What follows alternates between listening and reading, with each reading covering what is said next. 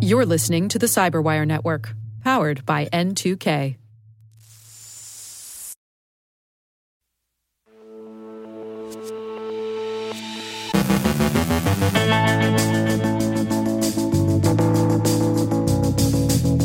A Lapsus hacker is sentenced to hospital detention. Online ads and phishing drain crypto wallets. Cyber espionage continues.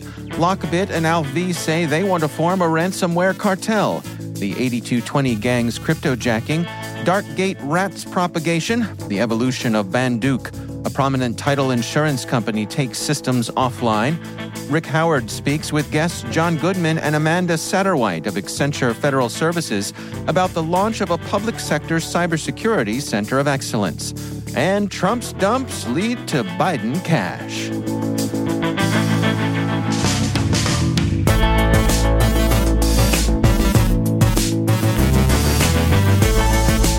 It's Friday, December 22nd, 2023. I'm Dave Bittner, and this is your CyberWire Intel Briefing.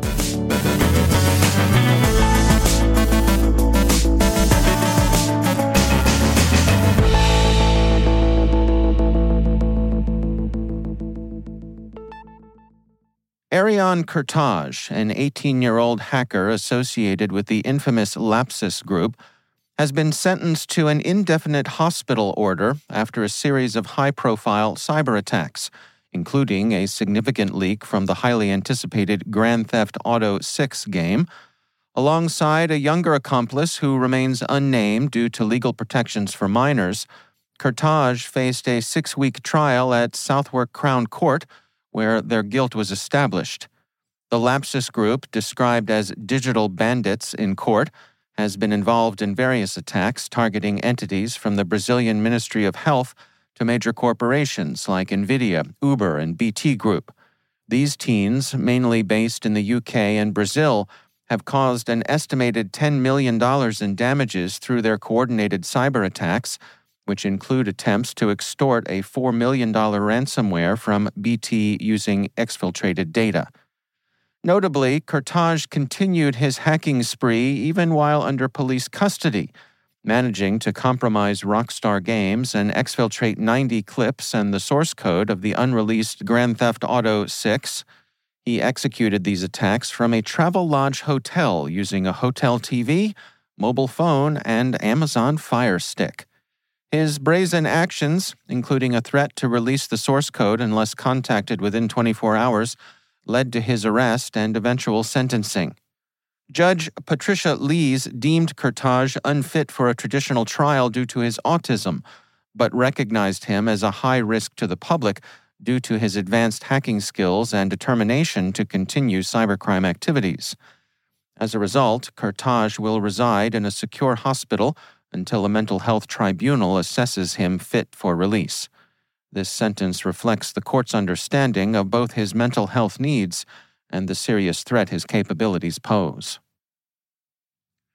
Google and Twitter ads are being used to promote phishing sites featuring a cryptocurrency drainer named MS Drainer, which has already stolen $59 million from over 63,000 victims in nine months. Researchers at ScamSniffer identified over 10,000 phishing websites utilizing MS Drainer with notable spikes in activity throughout 2023. The drainer deceives users into approving malicious contracts on seemingly legitimate websites, allowing attackers to transfer funds from victims' wallets. Ads on Google and X Twitter, including those from verified accounts possibly compromised by malware, have significantly contributed to the spread and success of these phishing campaigns. Users are advised to exercise extreme caution with cryptocurrency related ads and thoroughly vet new platforms. Deep Instinct reports ongoing cyber espionage by UAC 0099 against Ukraine, exploiting a WinRAR vulnerability, typically through bogus court documents. This actor uses simple but effective tactics involving PowerShell and VBS files, with newer WinRAR versions being immune. While suggestive of Russian involvement, no formal attribution is given. Concurrently, the Cloud Atlas Group is targeting Russian entities with phishing campaigns, exploiting a known Microsoft Office vulnerability.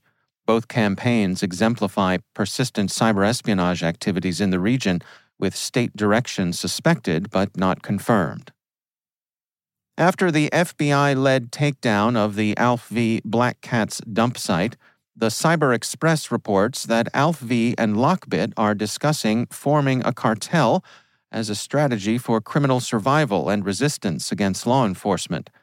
Citing the need for unity in the face of international law enforcement collaboration, they propose banding together. However, it's uncertain whether this will make them stronger or just a bigger target. Meanwhile, the global community and law enforcement continue their pursuit of these cyber criminals. Researchers at Imperva have identified the 8220 Gang, a cyber criminal group from China, exploiting a vulnerability in Oracle WebLogic Server to install cryptojacking malware. By combining this with using compromised credentials, they execute code and deploy malware. The 8220 gang employs gadget chains to load XML files and execute OS commands.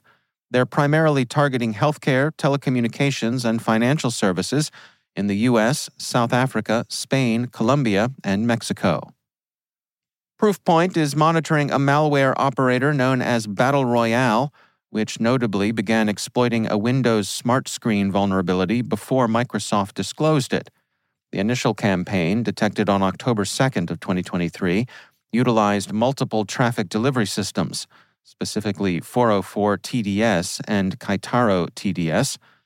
Despite variations in the attack chain, .url files exploiting the smart screen flaw were a consistent element in all campaigns by this actor. Fortinet has identified a new variant of the Bandook remote access Trojan emerging in October and spreading through shortened URLs in PDF files. Despite a large number of commands for C2 communication with the malware, its actual payload performs fewer tasks. This discrepancy is due to multiple commands being used for single actions, some calling functions in other modules, and others solely responding to the server. First American Financial Corporation, a major U.S. title insurance company, took some systems offline to manage a cyber attack. The incident led to their official website being taken down, with the company working to resume normal operations. This incident follows a May 2019 breach, which exposed the personal and financial data of many individuals due to a vulnerability in their EaglePro application. The California based company, with a history dating back to 1889, recently paid a $1 million penalty for the 2019 breach, underlining the serious implications of cybersecurity lapses in handling sensitive data.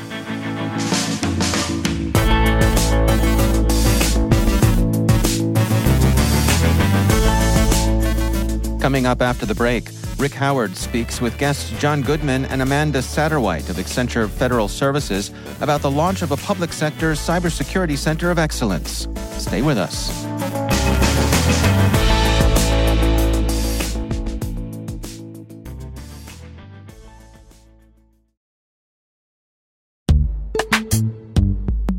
Every day, your IAM tech debt grows. Your multi generational services struggle to work together.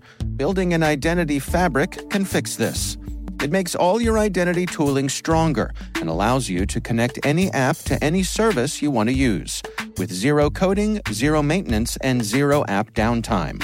Strata's identity orchestration platform separates the identity logic from your applications so you can optimize existing IAM tools and manage them in a single control plane. Now, every vendor, standard, and architecture work together. In short, building your identity fabric means you can secure your non standard apps keep your complex access policies, retire outdated IDPs, and modernize in record time. So build your fabric with Strata Identity and get rid of tech debt for good. Visit strata.io slash cyberwire, share your identity priorities, and receive a pair of AirPods Pro. Offer valid for organizations over 5,000 employees. Connect today at strata.io slash cyberwire.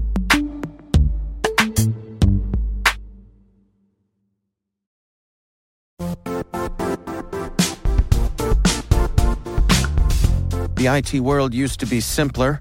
You only had to secure and manage environments that you controlled. Then came new technologies and new ways to work. Now, employees, apps, and networks are everywhere. This means poor visibility, security gaps, and added risk. That's why Cloudflare created the first ever connectivity cloud. Visit cloudflare.com to protect your business everywhere you do business.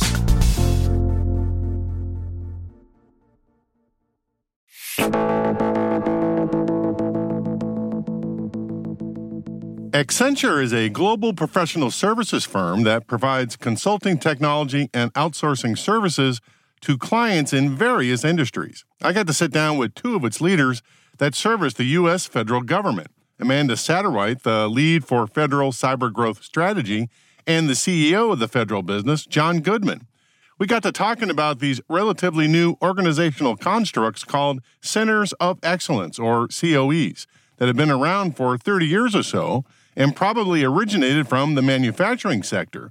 But the tech world started adopting similar ideas that came from that world, like running lean teams and Kanban boards and technical debt. And Accenture has built two COEs to help the U.S. federal government one for cybersecurity and one for artificial intelligence.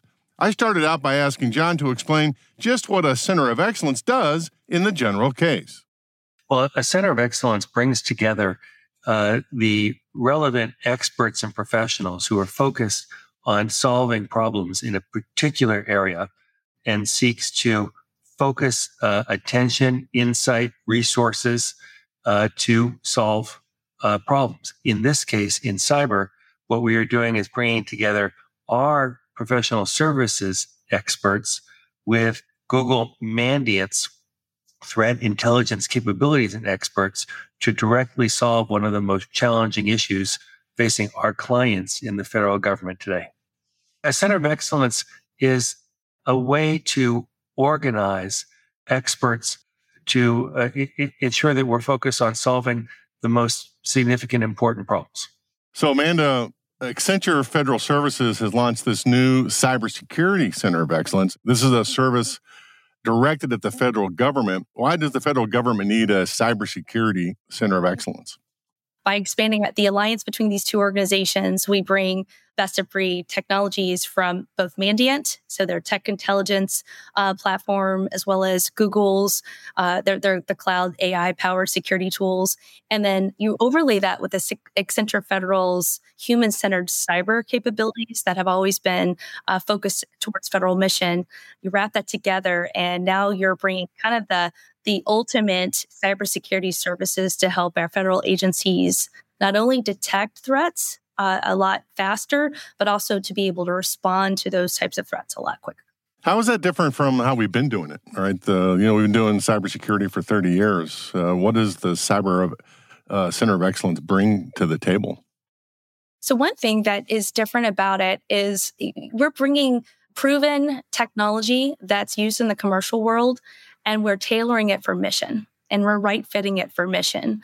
Uh, and and we found we found that our government clients absolutely are interested in using some consumer grade technologies but they need the expertise from Accenture Federal to be able to tailor it and to be able to position it and integrate it for mission use. So, John, I think that's right. Uh, because you know most people, when you think about big government like U.S. government, they you think you know lots of resources, uh, to throw at this. But in reality, most of the U.S. government is they, they run like small startups, right? They don't really have the expertise to to do all the things that we're talking about here. Uh, honestly, I think every large organization in uh, the United States, if if not the world, faces multiple threats from cybersecurity. Whether it's ransomware, which we've seen numerous examples in the commercial sector, or direct attacks by state and non-state actors for purposes of everything from intelligence gathering to accessing intellectual property to more pernicious types of attacks. So I don't think the federal government is alone in that respect by, by any means. And uh, access to top skilled cyber resources is also a challenge faced in both the private sector and in the public sector. So in this area and in others, organizations are reaching out for access to work with partners who are very focused in those areas and can bring them skills that they would have trouble using on a full time basis. So in this case, what, what we're doing is bringing together the Accenture Google Mandiant combined capability because none of us can do uh, alone what both of us can do together. So, Amanda, you guys launched the Federal Generative AI Center of Excellence earlier this year. Clearly, you guys think that there's something to this COE model. Is there going to be some sort of overlap between the two? Because we're all talking about both those things together. Okay, How are you guys handling that with uh, inside Accenture?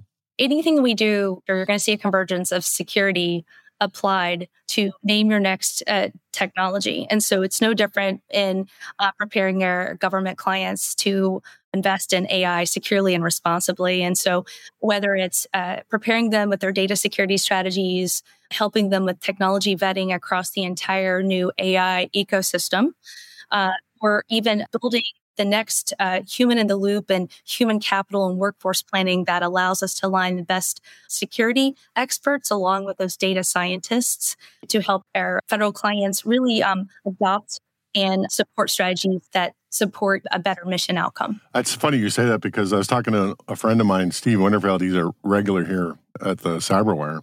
He said, you know, a year ago, there was no job description for prompt engineer one way to think about it is that generative AI is a technology. Cyber is a mission area. What we're doing is taking this capability of working with large language models to be able to generate solutions, suggest outcomes much faster than can be done by humans.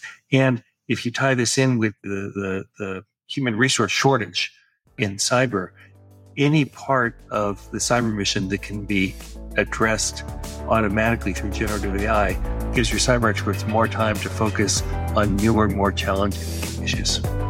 That was Amanda Satterwhite, the lead for Federal Cyber Growth Strategy, and John Goodman, the CEO of the federal business at Accenture.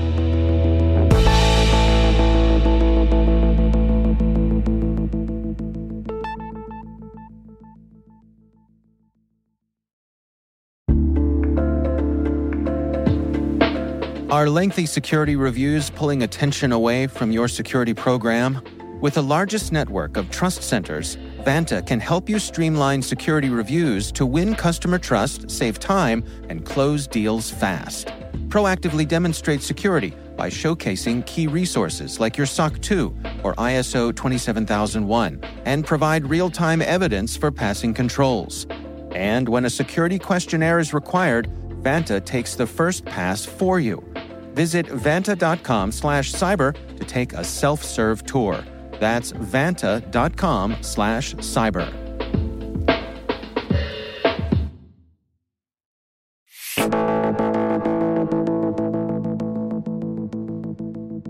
And finally, the BidenCash criminal marketplace is giving away 1.9 million stolen credit cards for free as a marketing ploy, Bleeping Computer reports. The cards include numbers, expiration dates, and CVVs. While the validity of the dataset is unconfirmed, Bleeping Computer notes that given the platform's history of providing genuine data in previous releases, it seems improbable that the shop would risk tarnishing its reputation with a fake pack. BidenCash, despite its name and the smiling face of Joe Biden it displays on its page, is not related to the U.S. president. According to Searchlight Cyber, the name is a jokey riff on a predecessor criminal market that called itself Trump's Dumps, which went offline after it was raided in early February 2022. As Flashpoint reported at the time, the illicit service was taken down by, of all people, Russian law enforcement authorities. January and early February of 2022 saw a false dawn of Russian gestures toward legality in cyberspace those gestures ended on February 24th when Russia invaded Ukraine. Since then, it's been all privateering all the time. Trump's dumps had, of course, no more to do with Mr. Trump than BidenCash does with Mr. Biden. BidenCash launched shortly after Trump's dumps hit the law enforcement bumps. So, not a Joe, nary even a hunter, just sleazy Carters shilling fulls to some punter.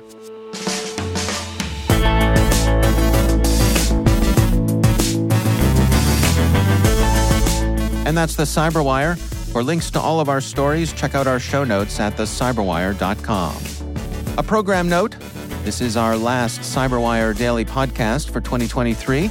We'll be taking some time off for a long winter's nap, but we'll be back in your podcast feed with new episodes starting January 2nd. Over the break, we'll be running encore episodes of some of our favorite shows. Longtime listeners are familiar with the list of names we credit at the end of every program. This episode was produced by Liz Irvin, who works hard behind the scenes making sure we all have the things we need to bring you this show every day. Our mixer is Trey Hester, who masterfully and patiently makes sure that everyone who steps up to the mic sounds their very best and fills in for me as host when I'm unavailable. Our original music is by Elliot Peltzman, who's not just a brilliant composer and musician, but this year became leader of our sound and vision team heading up N2K's audio and video efforts. Our editorial team are Tim Nodar and editor John Petrick, who gathers up the day's stories and makes sure we are providing expert analysis and aggregation. Our executive producers are Jennifer Eiben and Brandon Karpf. Jennifer Eiben leads the day to day decision making of who will appear on our shows and coordinates our guest appearances and network shows, making sure everyone has what they need and knows what to expect. Brandon Karpf leads our podcast team, collaborating on our overall vision and making sure each of us have what we need to do our jobs and do them well. Our executive editor is Peter Kilpe, our N2K CEO, responsible for the overall vision of our company and for making sure the business side of things runs in such a way that we can keep doing what we love. There are countless other people, too many to name, our ad ops team, our sales teams, the folks writing and producing our N2K training materials and courses. Every one of them play a part in bringing you the news and information you've come to count on from the Cyberwire. And of course, thanks to you for listening and for helping spread the word about our little show. It's my heartfelt privilege to serve as your host to bring you the combined efforts of our amazing team every day. We wish you a Merry Christmas, Happy Holidays, and a restful time with family and friends, full of love, joy, and fellowship.